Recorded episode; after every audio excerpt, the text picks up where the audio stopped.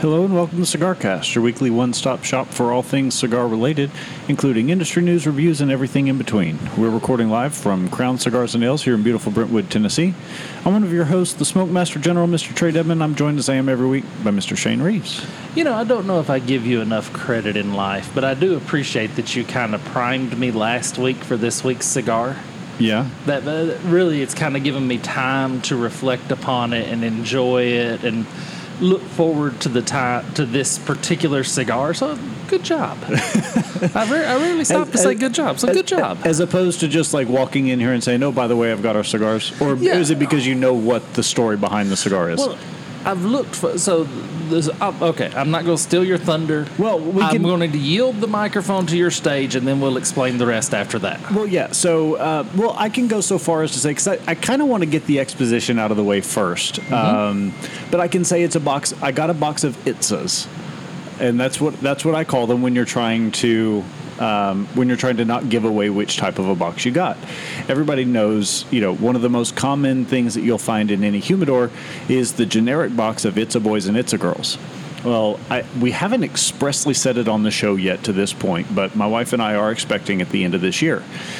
And so when we found out the gender of the baby recently, I found out a few days before my wife and was responsible for relaying the news to her and my daughter as a part of a birthday celebration. So I relayed the information to only one other person because you got to have a pressure release valve, right? Oh, sure. You can't keep that. Yeah. And so it just happens that this person also owns a cigar shop, and so they gifted me with a box of Itzas to commemorate the occasion. So I have brought along two. So to this point, Shane does not know. Well, I know. Shane thinks he knows. Oh, I'm so okay. So now that the opening is there, yeah, it's a boy. I'll be shocked, and very little in life shocks me. It's true. I'll be shocked if it's not a boy, and this is why. I have another friend who's a very close friend who's having him and his wife are having a baby also this year. I think she's due October 9th. Yeah, and it's a girl, and he's young.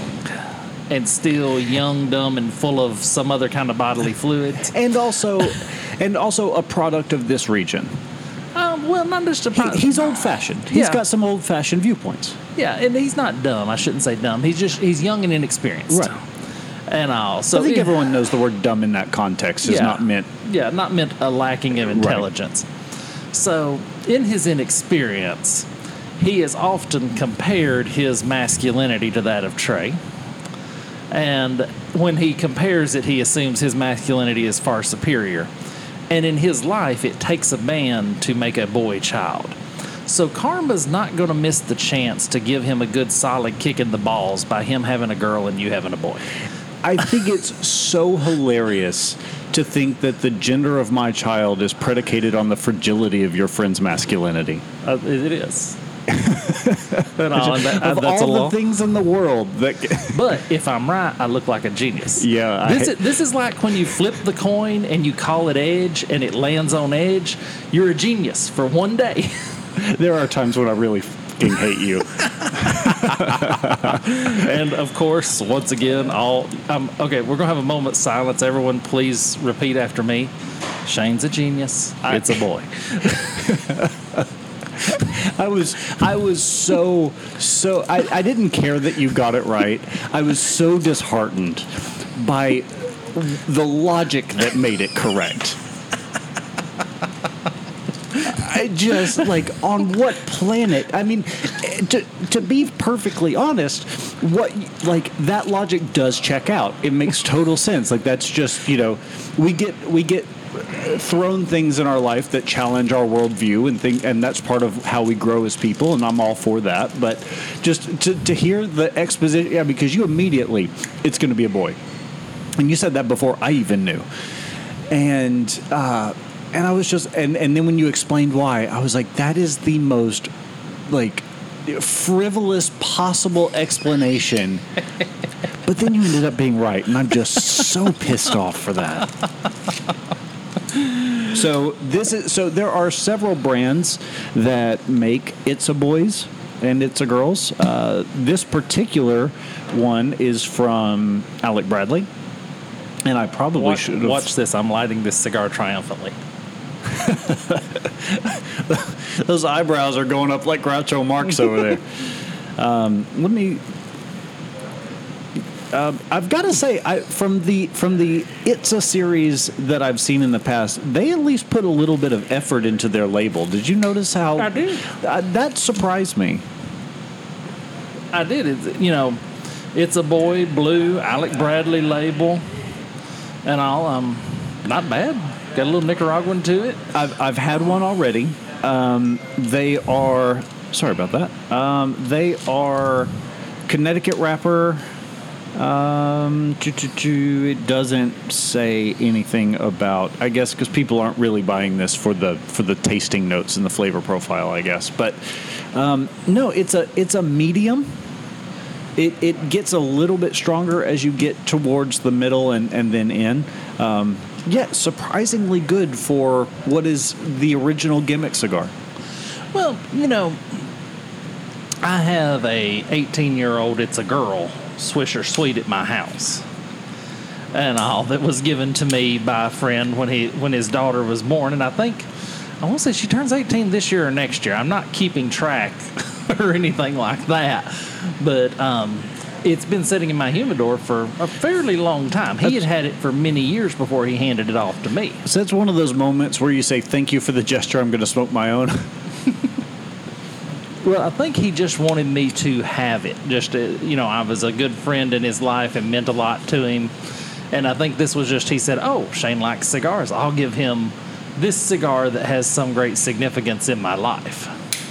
And all, which is a great deal. But it is nice to both be right and the cigar not be bad. Right. And all, but congratulations. Thank you. And all, I had an uncle... Name of Oltha. Oltha? Oltha. Oltha. Just remember that. That's a good strong southern name there, Oltha. And wouldn't be nobody else in his class named Oltha. No, definitely not. And Elwha Debman? Nobody is gonna. I mean, that sounds like a philosopher. Oh no, that sounds like a hitman. Elwha Debman, in Need for Speed 6, you're Elwha Debman. You're driving this. Just saying. Good, strong name. I'm having a good name for naming babies. I'll tell you the other story afterwards, but I don't want to hurt somebody's feelings, so I'm not going to tell that one on the air. And also, are these Nicaraguan? Are these Dominican? Do we know? I have no idea. We just know Alec Bradley makes them. Yep. Yeah, it... I got all I know is Connecticut wrapper. Probably not a lot of cigar nerding out going on over the it's a franchise. Yeah, that's exactly what I was saying. Like, I think you very rarely are going to buy this for the, you know, for the recipe. How hard would it be to have a cigar that either burned with blue smoke or pink smoke? Would you want to smoke that cigar? No, but I would like to watch you have to smoke it. You gotta find me another fly rod before I do that. I'm just saying. I would like to, because I hate the gender reveal party. Mm-hmm. The gender reveal party is the height of narcissism. Yes, it's kind of like when we started inviting dudes to baby showers. I'm not down with dudes to baby showers either, and all. So if I'm gonna be at one of those, I would like to have that when they take the first draw off the cigar and blow out either blue or pink smoke. Right. That would be worthwhile to me. But I'm sure the technology's out there. Oh, I'm sure, because there are different things you can, you know, those campfire things where you throw them in the campfire to change the flames into different colors and stuff like that. But do you really want to put magnesium in a cigar you're about to smoke? No, but in one you're about to smoke. Like I said, you make the father smoke it. You know? And being as I'm never getting into that business under any condition, I'm pretty comfortable saying that. And I actually... Enough of my friends are now planning moves and planning changes of addresses. I'm going to go ahead and have my assistant recirculate that when I turn 35, I quit helping people move. Right. And I feel like I need to have that recirculated amongst my friends and family. But anyway, All right, you'll cover the first story? Yeah, I've looked at four different websites, including Alec Bradley's website. Nobody has any information on anything other than the fact that it's a Connecticut. And it doesn't even look like a Connecticut, but that's what they tell me. It's not bad. So this is from Spectrum News One out of Columbus. I'm going to say that looks like Ohio. It's not Columbus, Georgia. Anyway. So cyclists combine unlikely hobbies, smoking cigars and riding bicycles. I can get behind this. I am all about this. So Chad Abraham is the founder of Smoking Cyclists. The group meets every Saturday to go on a bike ride and then smoke cigars. Some weeks there may be a half dozen riders. Other weeks, almost 24. It's really based off people who appreciate cycling and getting together and also have an affinity for cigars. They are two hobbies that really do play well together. We've got a couple of cyclists, including myself, in this shop. In fact, 2 Saturdays ago, I actually rode my bike from my house to a local cigar shop, had a cigar, and then rode it home. Okay, so there's a couple of things going on here. One, they're not smoking the cigars while on the bicycles. And because that's the first thing that it pops into everybody's mind is that they look kind of like a locomotive. They got a cigar hanging out of their mouth, trucking through on the bicycle. So they're taking a bicycle ride and then they're smoking cigars. Okay, first and foremost, what is a group of cyclists called? A peloton. A peloton of cyclists. Mm-hmm. How many in a peloton? What's the minimum number for a peloton? At what point are you no longer a duo, a trio? You're now a peloton. I'd say about 6. Okay, so you can't half dozen. You're now a peloton. Well, so the peloton comes from cycle racing, and so the largest group on the course is always the peloton, and then you have several. But if you're a group out riding on a Saturday and you've got, I'd say 6. Yeah, I'd say you're safe to call yourself a peloton at that point. Okay, because, he's talking about some weeks we have 6, some we may have up to 24. Okay, well, that's that. I expected a bigger crowd, I guess, to rank a newspaper article. And, of course, everybody listening is saying, well, I expected a bigger crowd for Shane to mention it on the podcast. But, hey, Trey likes cycling, everyone. And he gets on me every time I call it biking. So I'm trying hard to call it cycling. But I do like the spirit of it. Let's all get together. We'll go have a bicycle ride. We'll stop somewhere, smoke a cigar. I can get behind it. And it's one of those things that it's really, because we don't inhale cigar smoke, it doesn't limit your lung capacity like smoking cigarettes does. And so, one of my favorite things to do when I finish a triathlon is to go out to my car and grab a cigar and walk around the finishing area smoking while wearing my finisher's medal around my neck, because the looks you get are just phenomenal. Well, yeah, because some poor dude, I was thinking about this week. You watch the Olympics, and there's some poor person in the back of the pack that up till this moment has been the best in the world for everybody they've met. And now they're in the Olympics, and they're rowing their rear end off, and they're still 6 canoe lengths back. And all. So I was thinking about this. So, yes, you sitting there at the finish line saying, I have been done for so long that I've collected my medal and lit my cigar. Yes, you're demoralizing the poor guy that's just trying to get in shape. No, he's trying to beat diabetes. He knows he's going to die if he don't get some weight off. And here you are, propped up, smoking a cigar, wearing a medal, saying, boy, you sure are a loser. Well, to be fair to that point, because I'm actually fairly cognizant of that type of behavior. Because one of the things that I really hate is when you finish a race, and because I usually finish middle of the pack, that's where I'm at. I'm never going to be the guy up there winning races, or very rarely anyway. And so, oftentimes the first, the early finishers will start running the course back, as a cool down, or because they're training for a larger race. Oh, you get to stab them. Oh, yeah. And it drives me absolutely bleed nuts. Yeah. Like, just, if you're going to do that, go out the other way. so that you're not rubbing it in everybody else's faces that you've already, you know, cooled down, changed clothes, and now you're heading back. So because of the fact that I always finish middle of the pack, by time I've cooled down, eaten a snack, gotten my medal, checked on my time, changed clothes, gone out, like, there's usually enough time that most... almost everyone is off the course by the time I do that. Except for the poor little demoralized guy peddling his $99 Huffy from Walmart. And all, just trying, bless his soul, he's trying as hard as he can. Right. And all, but you know, okay, yeah, the guys that run back, there's a few things in life that you should be allowed to stab somebody for. You know, famously, my brother tells the story of he got his stick of Kerry's Irish Gold butter, and he carefully laid the label next to his stick of butter and scored it at 2 teaspoons. Mm-hmm. So that every time he pulled out his stick of butter, he'd open it and he would cut exactly 2 teaspoons. Well, his wife takes the stick of butter out and cuts perpendicular to the 2 tablespoon line and screws up all the measurements for the entire stick of butter. I think he should get to stab her. But only with a butter knife. I mean, he looked at it, and he looked at her, and he said, "Are you a monster? How did you do this to me?" So it's funny because, so I have a peculiarity the hell you say? As it applies to food as well.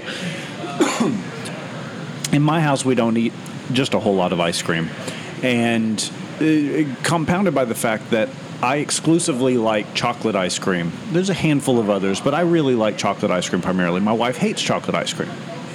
And so usually we get our own pints and just eat straight out of the pint. Sure. You know, there's no need to grab a bowl when you've got your own individual serving anyway. And so the way I eat ice cream is I skim layers off the top. We're talking about like a Häagen-Dazs pint, right? Mm-hmm. And I keep it level and flush the whole way down.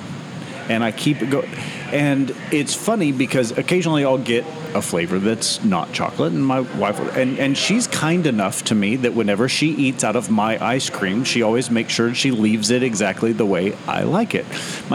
My brother-in-law, on the other hand, is the same way I am. He likes to eat it down very level. And my sister just chaotic evil, just big old scoop hunk out the middle, just to pile the feathers. Well, you know, it's interesting you mentioned pints of ice cream. So about 3 weeks ago, my wife gets a pint of ice cream, and she says, "Hey, let's just share this pint of ice cream. Let's just split this pint of ice cream." Okay, so there is only one way in which to split a pint of ice cream without the use of a scale and various assorted measuring capacities. I took the whole pint unopened, turned it upside down, took a knife, and cut box ice cream and all right down the middle, and gave her half of it and me half of it. Then it was a completely fair and equitable distribution, and she accused me that was just wrong, that was the worst possible way to do that. Okay, in a device that tapers down as you go, how else do you get an even split? Right. Because whoever gets the first top scoops is naturally getting more ice cream than the person digging the bottom of the barrel. Only if you go to literal halfway. But if you stop a little short of halfway... Okay, but that's a lot more... There's a lot more calculus involved to do it that way, yes, versus your way. Yeah, it's much easier. Put it on the cutting board, get a sword... That's right.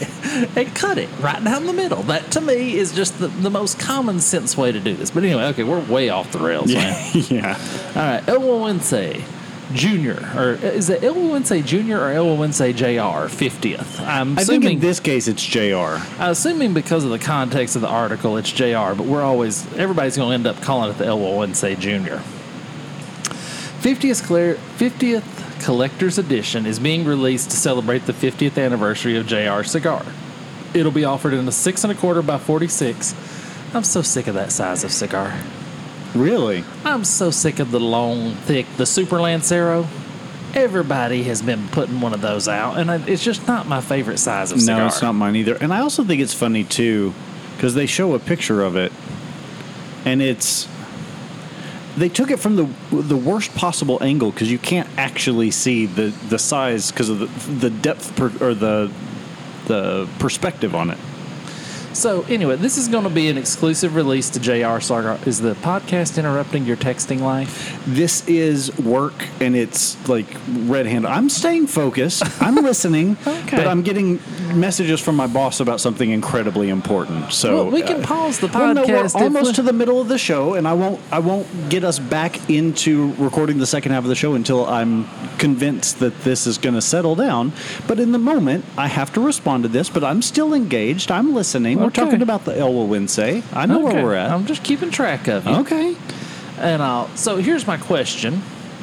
This could be interesting to see what you text your boss. And the JR Cigar, Elwha Winsay. I'm having to be very careful to make sure I don't do that. Shane is a Elwha. So the Elwha Winsay, what do you think about a company like JR that the majority of their sales are online sales? As for Foundation Cigar, is this a good move, or is this kind of a smack in the face to their brick and mortar retailers? I don't know, because I mean, I would have to look at the, you know, if this were McAuliffe, it'd be a different story, you know, because they made such a stink about how they're not actually doing any online sales. They're all just doing, you know, basically they're finding the retail stores and passing those through them. So that would be a bit of a slap in the face. But if they're already selling cigars online, then I don't feel like this is that big of a hurdle. And it's one of those things where I think the logic is that if you're putting any of your cigars in someone's hand through a channel that is maybe a little bit more accessible than just the people who can bring them into their retail stores, I think that lifts your brand. I think the idea is that when people do get into brick and mortar stores, they'll recognize it and they'll still buy your brand from there. I don't know if I agree with that, but I think that's the logic. Well, a couple of things. So Foundation Cigars, they have a limited following. And I've never met anybody that likes everything Foundation Cigars makes. They usually have their favorites. They're usually, okay, I like the Charter Oak. I like the Tabernacle. I can take or leave the Elwha Winsay. I like this. But I've never met, you know, you meet the rabid Drew Estate fan fairly often. Right. And I was actually talking to Kyle about this yesterday. The rabid Drew Estate fan, I believe, is a firm portion of the charismatic nature of Jonathan Drew. The fact that he has been touring cigar shops for so long. And he is such a charismatic personality that's what creates that rabid fan base. But, so if Drew Estate came out, you know, okay, so on one side you got McAuliffe, that absolutely we support brick and mortars. On the other hand, you got Gurkha, that 86% of our sales go on online. Right. But in the middle is always where I'm interested. Right. The extreme one end or the other. If Drew Estate made an exclusive cigar for JR Cigars, do you think they would get crap for that? Do you think the Drew Estate fan would give them grief? It depends. I think it depends on quantity, because I think your Drew Estate fan base is rabid enough that if they've got, if rather than having to find a Diplomat store in, you know, the backcountry of Kansas, they can go online with their dial-up satellite internet and order a box from a place like JR or CI. I think that's, I don't think anybody's going to have, I mean, you'll have some purists that say, no, it's all about brick and mortar. But I think the majority of people won't care. Probably right. This is probably, probably a non-issue. It's probably okay. They're going to release the cigar ever how they want to. For 80% of people in the middle, this probably doesn't matter. Right. But it's always an interesting train of thought. I have to explore these trains of thought completely. And also, very interesting. All right, so you said we're about to come up on the break time? Yeah, we're about there now. Well, let's just take a break. We got a full second half of the show. I want to talk about dress codes in cigar shops, and we want to talk about ridiculous laws. All right, we'll be back with that more after this.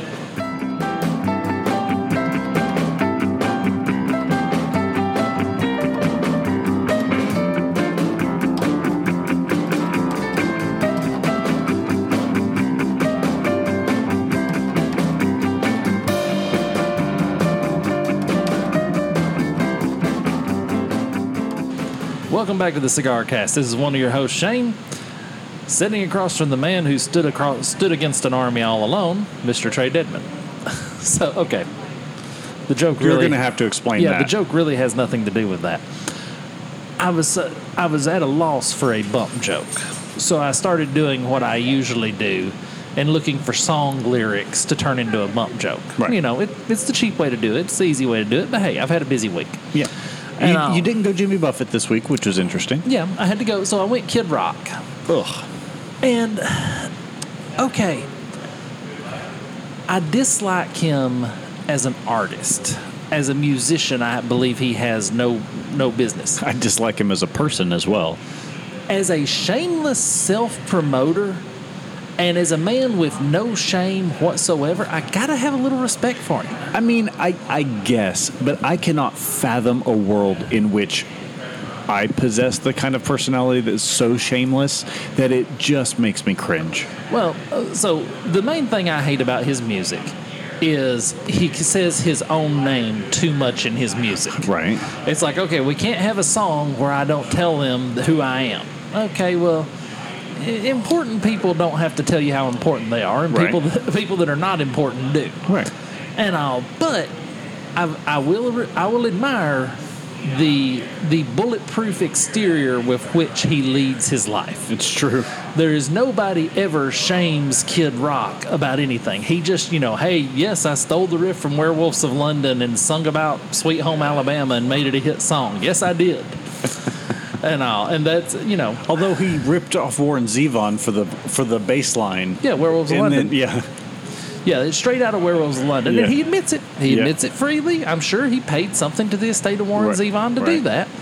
But just the absolute, I do admire, because that's next level. You know, my superpower is not having an emotional response to a lot of things. It's so funny to me that you think that's a superpower. It's absolutely. It's absolutely not. Served me so well in my life. And all, and his is the total and complete lack of shame. I think that's just great. But anyway, okay, so let's talk about... This is from Robb Report, and really this article has very little to do with what I want to talk about with this article. And all, the 15 new pieces of summer menswear to buy this week. Yeah, not an article that I would have expected from you. Well, there's something about dressing nice... And I do think those shorts are hideous. I know you do, but I love them. I'm going to make a pair. There's a pair of shorts in here that are made of handkerchief material. And I can't imagine anything less appealing to wear. Oh, Nick, if I ever go golfing again, I'm making sure I have this pair of shorts ready, and I'm going to wear those out on the golf course. Gucci silk long sleeve shirt. Okay, so this is not stuff that your average cat is buying. Well, it is Robb Report. Remember that. Right. Yeah, it's a $1,100 shirt that reminds me of that episode of Seinfeld. I don't want to be a pirate. Yeah.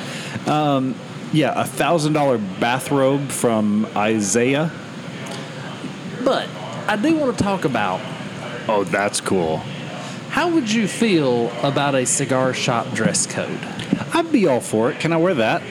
No, that is like a bad bowling shirt. Oh, that thing is awesome. It's called the Saturday's Color Block York Camp Color shirt. It looks like someone took a Boy Scout uniform shirt, but then replaced one of the panels and the pockets and the sleeves with various multicolored panels. I love that. If I ever wanted to get out of taking my nephews on a trip, I would show up wearing that shirt.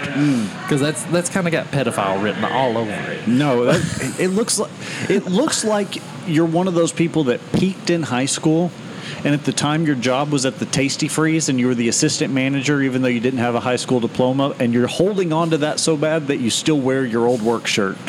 Oddly specific. But His name's Jim in my hometown. Yeah. But, so, one of the things I love about golf, I love that when you go play golf, there is a standard of dress expected of you. Now, it's not extreme. No. It's some places outrageous. It's more extreme than others. Some places it's more highly held than others. But I like that there is a a minimum standard. Hey, we don't want you out here in blue jeans and a tank top with a bandana tied around your head and one hanging out of your back pocket wearing Chuck Taylors. We want you to... I didn't know Bruce Springsteen was into golf. Again, oddly specific. But, you know, and ladies, we don't want you out here in a tube top and short shorts and all, or wearing a bikini top or none of that stuff. And all, we're here to play golf. I've played a lot of golf with a lot of people who would have no problem with that. See, I would. There's a category. I agree. Absolutely, yeah. Categories in my life. There's a time to wear a bikini when you're on the beach near the pool.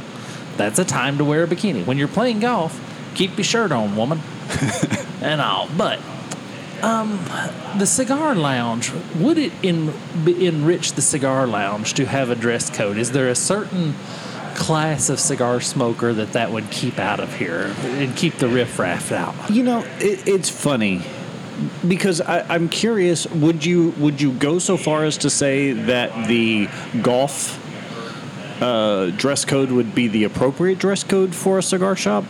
Because we're both sitting here in t-shirts.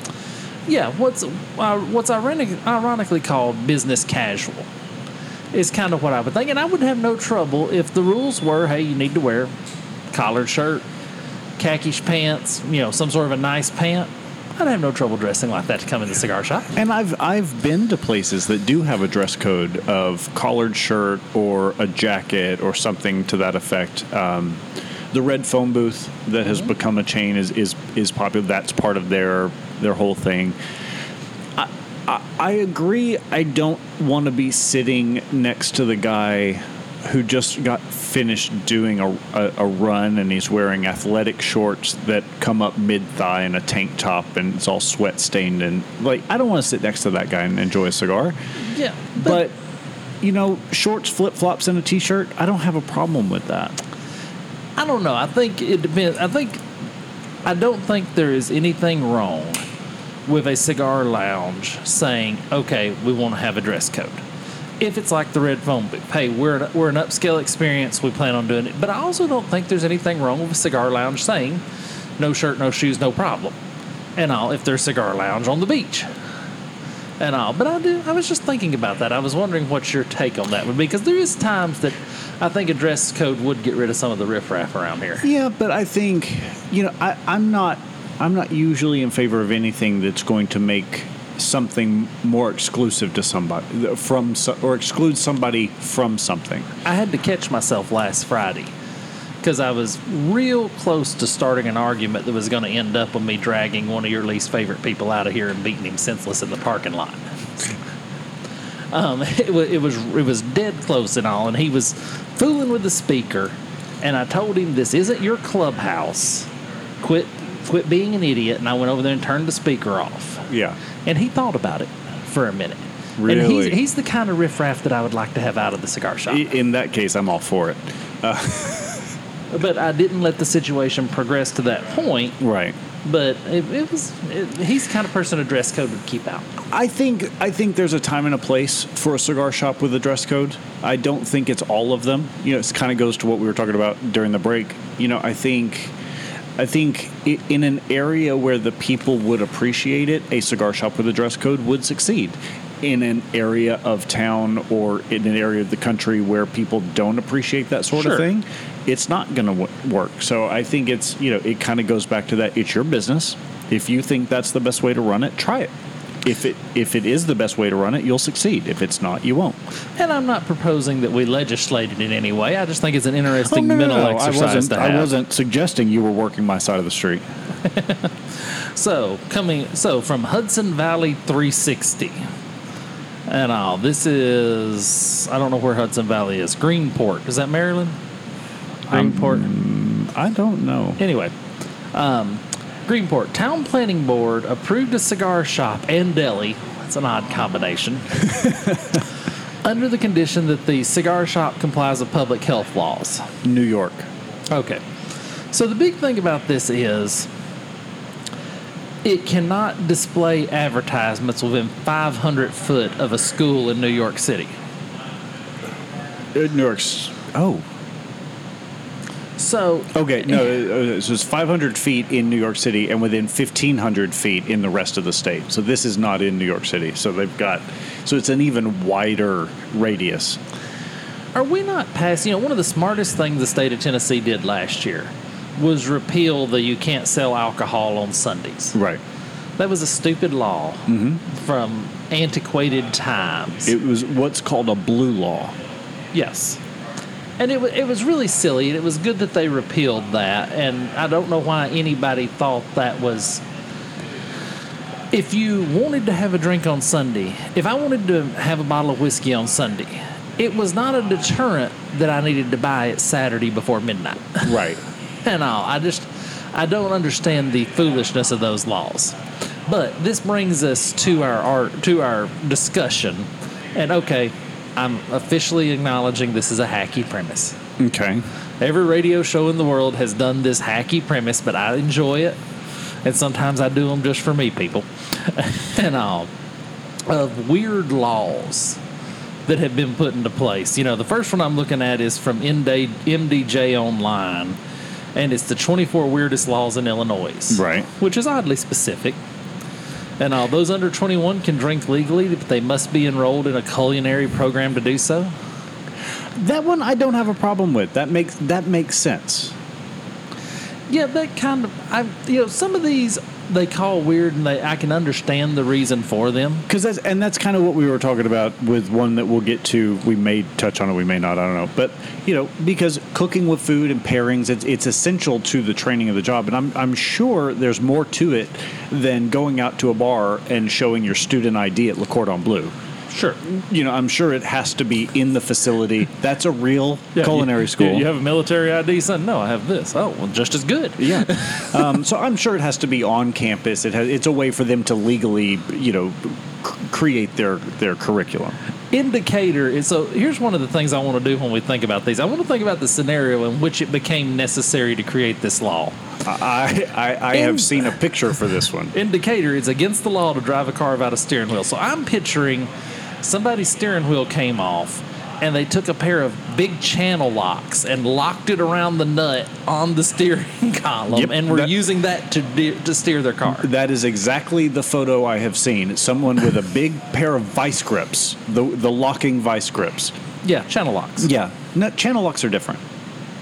I've always called them channel locks. Channel locks are the plumbing one where it's got the multiple, where you can make the jaws like this wide. Oh, yeah, that's right. I always get those confused. Yeah, vice grips. Yeah, it was. But I have seen a photo of someone driving down the road just like that. And this is one we were arguing about for a totally separate reason before the show. Don't ever order a bottle of water at a Bloomington bar and attempt to walk out of the place with it. So I understand the spirit of where this law came from, because we have a similar law here in Tennessee, which is that every business in Nashville that sells alcohol will have a patio, will have a sign on that patio at some point that says no alcohol beyond this point, because open container is illegal in this state, and so you're confined to that. So this was probably a situation in which the way the law was written didn't specify alcoholic beverages and just said any beverage served in a bar has to stay on the property of the bar, and therefore you end up with middle ground like this. Yeah, I can, and so that one, I can kind of see where that came from. I know you'll love this one. It's a fine for boys in Mount Pulaski to throw snowballs, but against the law for girls to do it.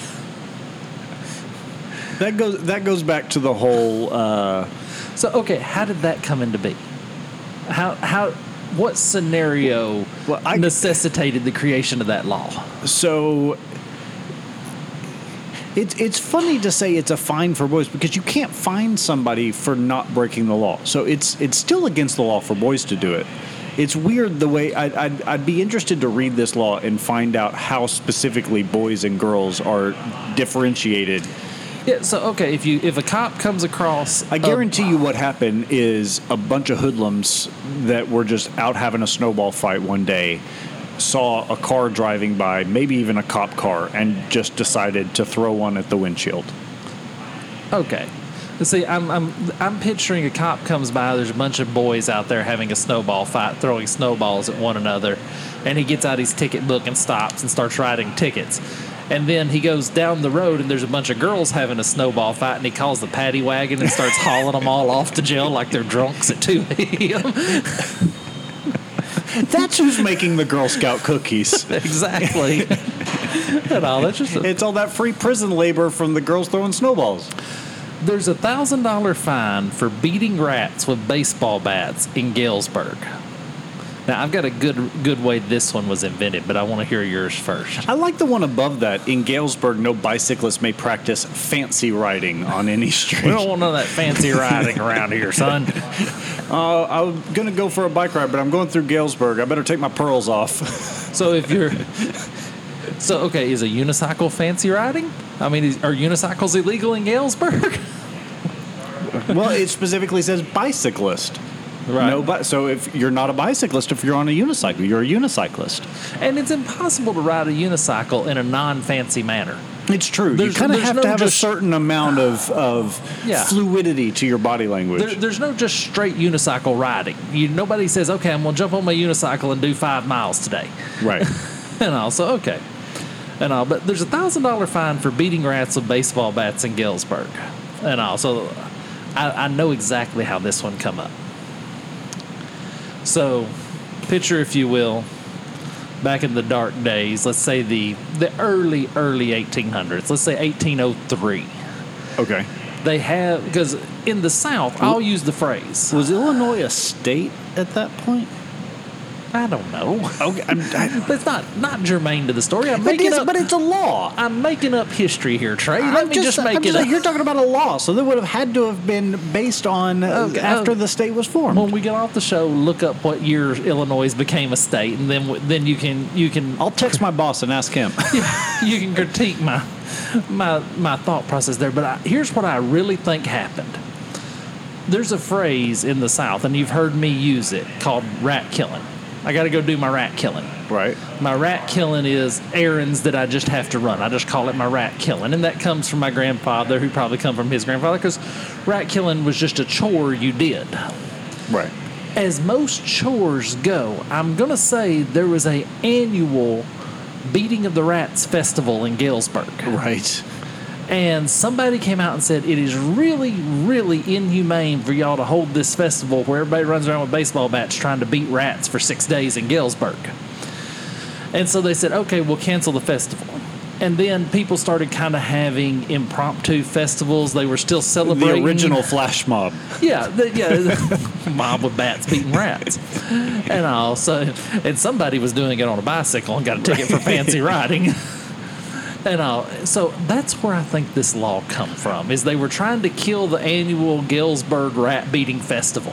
I think December 3rd, 1818. 1818, okay. So 1820. Okay.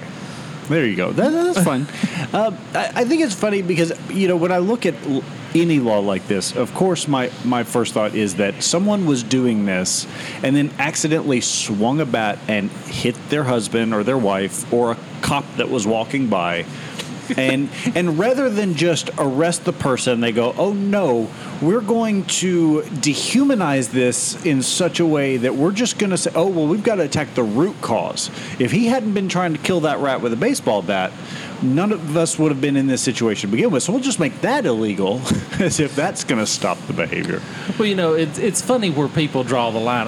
One of my favorite authors is P.N. Elrod, and she writes vampire novels. And one of the greatest lines in one of her vampire novels is the lead character, Jack Fleming, is a vampire. And he's fighting mobsters, and he drags one off in the bushes to bite his neck to fuel up because he's been shot a couple of times. He says, mobsters are strange. They don't mind if you kill them, but get caught drinking one of their blood, and it's a big deal. Right. But anyway, in Chicago, it's forbidden to fish while sitting on a giraffe's neck. Yeah, I would love to know who got drunk at the Chicago City Zoo and wandered into the giraffe pit with a fishing rod. Hey, you, get off the giraffe. I'm fishing. well, there's no law against it, I guess. All right, well, after you catch your limit, and they better be 13 inches long, we're going to... My favorite is a little bit further down the list because this just, we talk about how, crazy some of these laws are, but you and I can usually kind of figure out, okay, I see where they were trying to go with this. Sure. But in Kenilworth, a rooster must step back 300 feet from any residence if he wishes to crow. How do you pass laws against animal behavior? Well, I assume penalty by death, and it becomes dinner? Well, how are they going to pay the fine? And anybody that's ever heard a rooster crow, 300 feet... the 300 feet doesn't make a difference. Yeah, it really does. So, undoubtedly, here's what was happening. Is every morning, your neighbor pisses you off, and you slip your rooster over there, and you set them on their windowsill and wait. Right. And then when the neighbor comes out screaming, you say, hey, it's a rooster. How am I supposed to know? What am I supposed to do? So, he goes to the city council, and he says, hey... I don't want this guy leaving his rooster on my windowsill. And they said, well, the only mechanism by which we can do that. Right. Is to actually make the rooster criminally liable for his own behavior. Right. The restraining order hadn't worked. Right. So. I thought, in Kirkland, bees are not allowed to fly over the village or through any of the streets. I want to know. I want to see the cop trying to catch the bee. So another one of these articles. And from the list from mentalfloss.com, which is a surprisingly good website. 19 weird laws you might have broken. Okay, I 100% agree with law number 1 being on the books. I agree. And I think it should be enforced. Now, I have been guilty of this, but I agree that it should be a law. You should not be allowed to eat fried chicken with a knife and fork. Yeah. Even Emily Post said it is okay to eat fried chicken with your bare hands. Absolutely.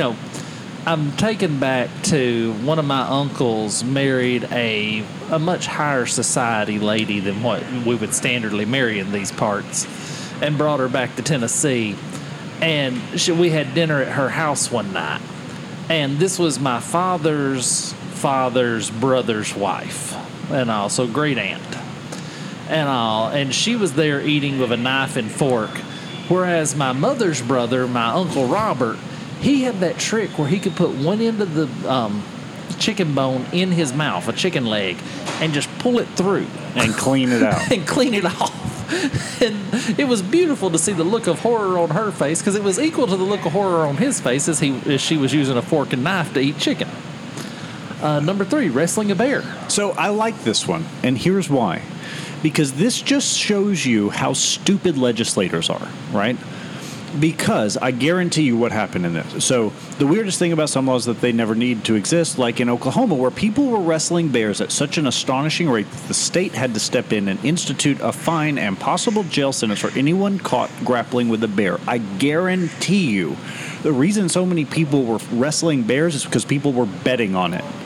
Oh, absolutely. I can understand that, yeah. So they said, okay, well, we're going to outlaw bear wrestling, keep you degenerates from gambling on it, as if they're not just going to find wrestling with alligators or wrestling with bison or something else to bet on. Number 5 I like. 5 and 6. Spitting on the sidewalk and swearing at sports officials. Both should be illegal. I actually seen... a man fired from a barber shop by my barber for spitting on, because he wouldn't quit spitting on the sidewalk when he would take his breaks. Spitting is disgusting. I'm 100% in favor of that. Well, one. And if you dip and you must spit, do it in a somewhat humane manner. Try to have a bottle or something, and do it in one that's not see-through. Just for the love of all things holy. I have an iron stomach. It takes a lot to make me squeamish. But seeing someone's, Dr. Pepper bottle with the label ripped off, just full of, it's making me gag just thinking about it. Oh, yeah. God, just don't. No. Make it something that you can't see through. Okay, this is one that I need some clarification on. It 150 years later, the UK established handling fish in suspicious circumstances. Someone used a gun wrapped in a paper in like fish paper to commit a crime. And so they're blaming, and just say, no, I don't have a gun, I've got a fish. Well, okay, I'm thinking in a different direction. I like your direction. And there is a lot of these that you it's can. It's like in Desperado, where the gun in the guitar case. Yeah, in the guitar case. Yeah, there's a gun in the fish. I can also take a look at, okay, so you got two guys, and you give them each a salmon, and they fight to the death. Right. Just slapping the fish. just using the fish as a mace of some sort. I can kind of see that. And all. I mean, and again, people were betting on it. Yeah. Okay, again, here's one I'm 100% in favor of. Putting upholstered furniture on your porch. Yeah, I'm all for that. But now, with modern upholstered furniture, you know, we just ordered a new patio set for our back porch, and it's that nice high-grade wicker stuff. But the cushions, does that qualify as upholstery? Do the cushions qualify as upholstery?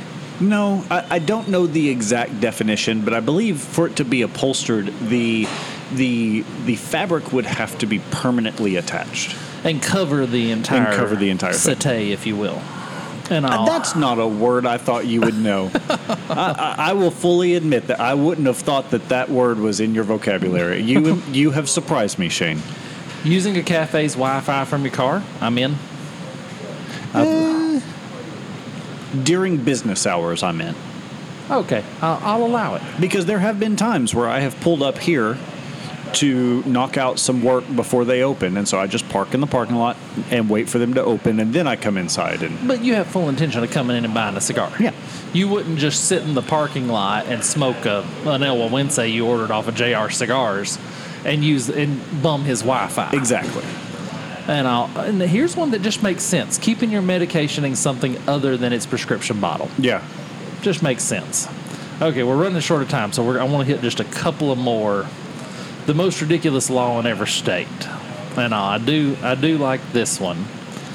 And Alaska, a person cannot get drunk in a bar and remain on the premises.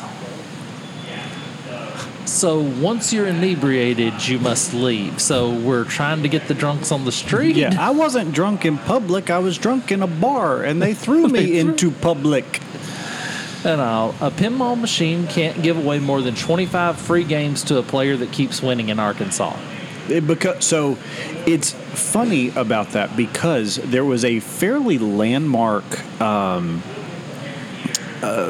court case revolving around criminal law and pinball machines back in their advent, because it was considered to be a game of chance, because they remember you used to get a prize if you got a certain score, like a gumball or something like that. And so it was considered gambling because it was thought to be a game of chance. And so the arcadists and the people who had these machines in their business to try and get people to, you know, lobbied to say, no, it's not a game of chance. They hire this ringer who's the pinball wizard, basically, and they get him in to do a exhibition for a bunch of lawmakers and say, like, any of you step up, and they're like, here's one that I guarantee you've never played before, you know, so there's no way you can learn the table or anything like that. And he's still like setting all the records on the thing. And it was specifically discovered that pinball is a game of skill and therefore allowed to remain legal.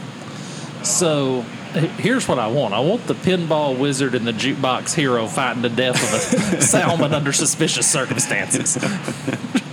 Okay, last one. And this is my last one. I'll let you pick a last one, too. Colorado, you have to get a permit to modify the weather. So this one on the surface, I picture a cop, you know, that just had all the little girls hung up, you know, sent off for snowball fighting, walking up to a rain dance ceremony. Hey, y'all got permits? Paddy wagon's full of little girls that were snowball fighting, but I'll put you in there. Right. And all. But actually, this makes sense because in Colorado, where they're trying to make ideal skiing conditions, there is a lucrative business of modifying weather. So this almost makes sense. Yeah. My favorite one, and we'll end with this, is from Georgia. Those engaged in llama-related activities, such as riding, training, or goofing around at a county fair, are responsible for any personal injuries they suffer. First of all, yes, we know exactly the type of activities that people were getting injured from participating with llamas. Well, it's so soft and fluffy. Yeah. Have you ever had a llama skin blanket? But how many... Like, I have to imagine all of the insurance companies in Georgia, like, pulled all of their lobbying resources to the state legislature and said, we're paying out way too many llama claims. You have got to pass this law. We're all going to go bankrupt. That's one of the things where you call your legislator. I'm opposed to Bill 08817. What's that? That's the anti-llama law? And how many llamas can there possibly be in Georgia? Enough that they needed to make a law. Apparently. You know, there's one person who's probably still alive down in, like, Gainesville or somewhere going, yep, that's me. Okay, I know that was the last one, but I got to touch this one just because I love the legalese of this. Cannibalism is strictly permitted and punishable by 14 years in prison in Idaho. Okay, but they used a picture, and they have to credit The Walking Dead for this. Right. So, okay, so if you are resurrected from the grave... As an undead person. You can't be undead in Idaho. Right. That's a great vampire novel. You can't be undead. P.N. Elrod, that was a Waylon Jennings song, wasn't it? P.N. Elrod, if you're listening, you can't be undead in Idaho. No, but anyway, okay. I also wish I could have been a fly on the wall when they were determining the punishment for that. 10 years in prison? Nah, it's too light. 15? Let's not go that far. I mean, if you just ate a finger. Right. Finger food, you know, we're getting a little gray area here. And the hilarious thing to think about is all this did have to at some point be argued by a pro and a con. Exactly. on the Senate floor. I just want to know, like, who was the person, you know, with the llama law? Somebody, and probably in good taste, stood up and said, are we really wasting our time with this? And they were able to be convinced otherwise. That's a great salesman. Okay, we could go on and on about this because it is a lot of fun, but we have kind of come to the end of the show. Rate the cigar. It's a boy. Okay, I'm going to give it 2 ratings. Okay. If we strip it down to the category of the It's a Cigars, it's a 6.5. It's not a bad for an It's a Cigar. It's higher quality than it needs to be. Exactly. If we're just rating it basically as a cigar, if it didn't have a label on it and you handed it to me, I'd probably give it a 5.5. I'm at a 5. Yeah. It's a good cigar. It would, and I don't know what they retail for, so I couldn't give it. I mean, it's Alec Bradley, so probably more than it should, but. So I don't know, like, price per enjoyment, but it will hold its own against a bunch of the cigars that are in that humidor over there. Oh, the house blend made here, it'll hold its own against. I very didn't well. Say that.